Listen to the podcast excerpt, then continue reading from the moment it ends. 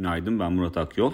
Dün Çin'de açıklanan büyüme rakamı piyasa beklentisinin altında gerçekleşti. Dolayısıyla bu da yurt dışı piyasalar üzerinde baskı yaratan bir unsur olarak çalışırken küresel ölçekte ağırlıklı olarak zayıf bir performans sergilendiğini e, gördük. Yurt içine baktığımızda ise çok daha farklı bir tablo karşımıza çıktı. E, Borsa İstanbul yurt dışı piyasalardan belirgin şekilde pozitif ayrıştı ve günü de zaten %2.5'lik değer kazanımı ile noktalamayı başardı. Özellikle sanayi endeksinin performansı dikkat çekiciydi. %2 yaşayan değer kazanımı söz konusuydu. Bankacılık endeksine baktığımızda ise orada da %1'e yakın yükseliş görüyoruz. E, Cumhurbaşkanı Erdoğan'ın Körfez ülkelerine yaptığı ziyaret tabi risk iştahını destekleyen bir unsur olarak çalıştı. Bunun yanında Merkez Bankası'nın da yaklaşan PPK toplantısında sıkı para politikasına yönelik e, adımlarına devam edeceğine e, dair beklentinin de e, yükselişi destekleyen bir unsur olarak çalıştığını söyleyebiliriz. Ayrıca şunu eklemek gerekir ki TL'de değer kayıplarının arttığı dönemlerde, günlerde e, bu durum hisse senetlerine yönelimi de e, tetikleyen bir unsur olarak çalışıyor. Dolayısıyla dün e, dolar TL kurundaki yukarı yönlü eğiliminde e, yatırımcıları hisse senetlerine yönelttiğini e, söylemek mümkün.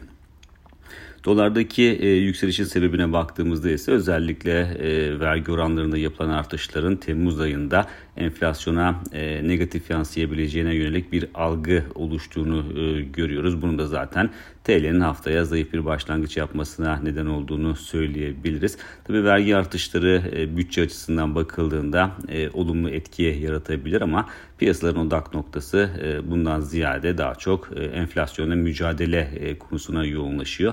Dolayısıyla e, enflasyonun Temmuz ayında e, yüksek bir e, değer alma ihtimalinin e, vergi e, artışları sonrasında e, daha e, yükselmesi e, piyasalarında dolarında haftaya yukarı yönlü bir eğilimle başlamasına neden olmuş gibi görünüyor. Merkez Bankası'nın tabii bu haftaki toplantısında bir kere daha faiz artırımına gitmesi bekleniyor. Kuvvetli bir faiz artırımına gitmesi bekleniyor ama buna rağmen dolar TL kurunun da e, haftaya 26-35 civarında başladığını, bu seviyede noktaladığını e, gördük. Haftanın devamında tamamen Merkez Bankası'na vereceği mesajlar ön planda olacaktır. Perşembe günkü toplantıda e, hem alınacak karar hem de Merkez Bankası'nın piyasaya vereceği mesajlar daha net bir yön tayin edilmesine katkı sağlayabilir gibi görünüyor.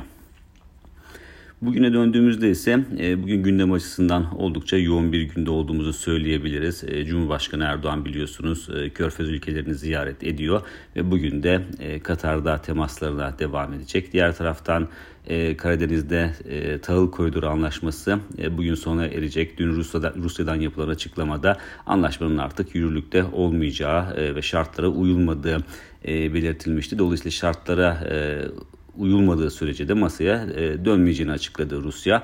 Dolayısıyla bu da daha çok özellikle e, küresel ölçekte enflasyonla mücadelenin devam ettiği e, içinde bulunduğumuz dönemde e, gıda fiyatlarının seyir açısından e, önem taşıyan bir konu başlığı. E, makroekonomik veri tarafına baktığımızda ise bugün Amerika'da e, perakende satışlar rakamı açıklanacak. Zaten haftanın en önemli verisi de e, diyebiliriz perakende satışlar rakamı için. Özellikle Amerika piyasalarında e, volatilite yaratma potansiyeli bu açıdan biraz daha e, yüksek görünüyor. Ayrıca bilançolar da gelmeye devam ediyor Amerika'da. Bugün de e, Morgan Stanley ve e, Bank of America'nın bilançolarını takip edeceğiz. Bir sonraki podcast'te görüşmek üzere.